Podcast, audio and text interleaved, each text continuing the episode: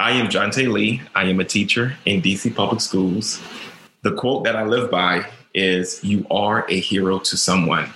And through my story about me living with a speech impediment or a person who stutters, this quote is the foundation of this um, story. As I said, I am a person that who stutters, and I live with a speech impediment. When we are talking about someone who stutters, it is important to put the person first. So I am a person who stutters or a person living with a speech impediment. Looking back, I never knew I had a speech impediment in in the beginning. I thought I was normal. And uh, come come to find out, I am normal. I am not abnormal. I am normal. I am different as each and every one of us are different, but different doesn't mean deficient. It just means different.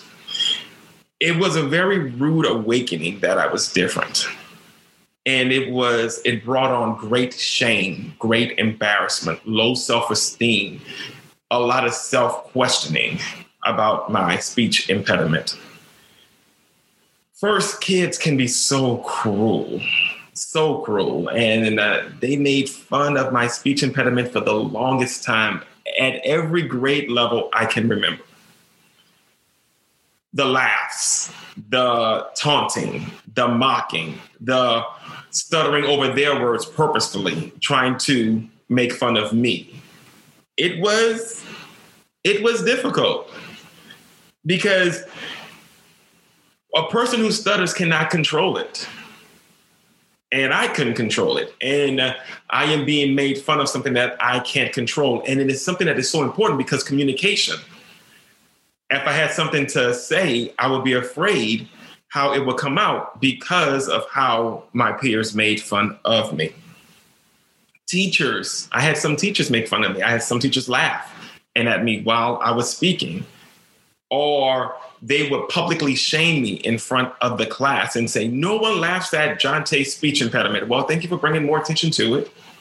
But I did have a teacher that she did this, and I did not know. It was my second grade teacher, Mrs. Richardson. Years later, she told me that she did this. When I went to use the bathroom, she told the class, No one is going to make fun of Jonte.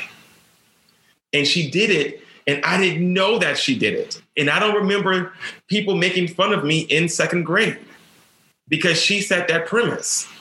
And I didn't feel I was being singled out. And no other student came and told me, hey, this is what happened. Um, this is what Miss Richardson said about Jonte. She did it the correct way. And I remember my mom telling me one time, you are stuttering because you are not praying hard enough. And uh, and for me, it was like, I'm trying here. I'm trying. But then that brought on the external embarrassment. She was embarrassed, and I was embarrassed that she was embarrassed. And I was, and uh, no child wants to let their parent down. So that added on more and more emotional stress. And and and some researchers show that stutterers, um, people who stutter, stutter when they are in stressful situations. but for a person who's living with a stutter, every time we speak, it can be a stressful situation. Because of the looks I would get when I would stutter, I stopped making eye contact. I am just learning at the age of 40 to reestablish eye contact because I don't want to see the impatient look on your face when I'm stuttering or when I do stutter or the anger look that comes across when someone stutters. So I don't make eye contact because it's really hurtful to see that. and, and, and, it, and it just brings up the things that people say because everyone has an, an opinion on why someone stutters, but their opinion is not based in research. It's just based is just their opinion and they purposefully inject their opinion onto to you. For example, well, my cousin used to stutter and he did this, this, and this. Well, if you knew the research, everybody is different. Some people grow out of it. Some people don't. Some people it lasts a lifetime. Some people study um stutter during certain situations, and uh, others don't.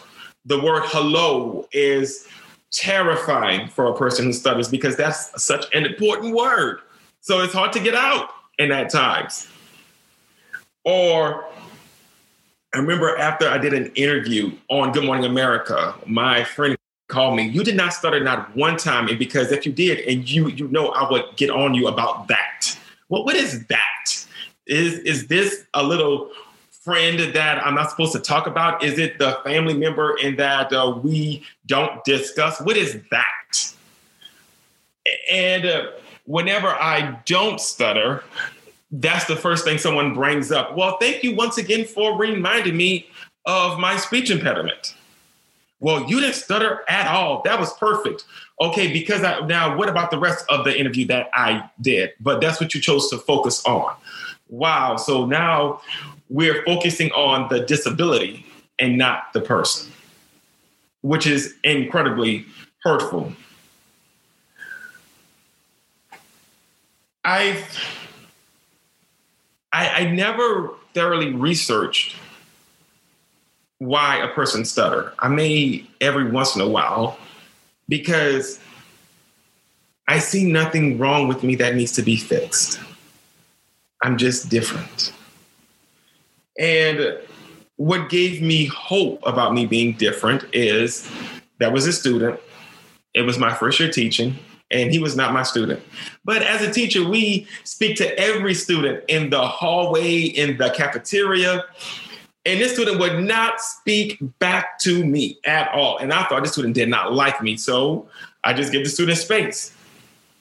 Well, come to find out, a teacher pulled me to the side and said, You know, James feels that you are his favorite teacher. And I said, Well, I don't have a student, student named James. And he showed me a picture of James. I'm like, Him? Who doesn't speak to me? Well, Mr. Lee, James has a, a severe speech impediment. And one day, James walked past your class, your door was open, and he heard you stutter, and no one in the class laughed. He came back and said, Mr. Lee is a teacher. He has to talk. He stutters, and no one laughed. He now felt anything was possible. For me, that gave me an incredible amount of hope. And that right there that taught me i need to show up authentically as as who i am. And if i stutter i stutter. And if i don't i don't. Doing this interview i don't know for some reason i stuttered very little. And people get that confused whenever I, I do stutter. They think i'm being funny or trying to tell a joke. No no no. I'm stuttering. I didn't know that you had a stutter well sometimes it shows up and sometimes it doesn't that's the way it is. But now I am not, I'm no longer afraid of my stutter, and it no longer is holding me captive because it, it is a part of who I am. It makes me different, not deficient. And just like James have, has hope, I have hope too. That I can do anything that I want. Nothing about me is limiting. So there, I want to end and, and end how I started the, the story. You are a hero to someone.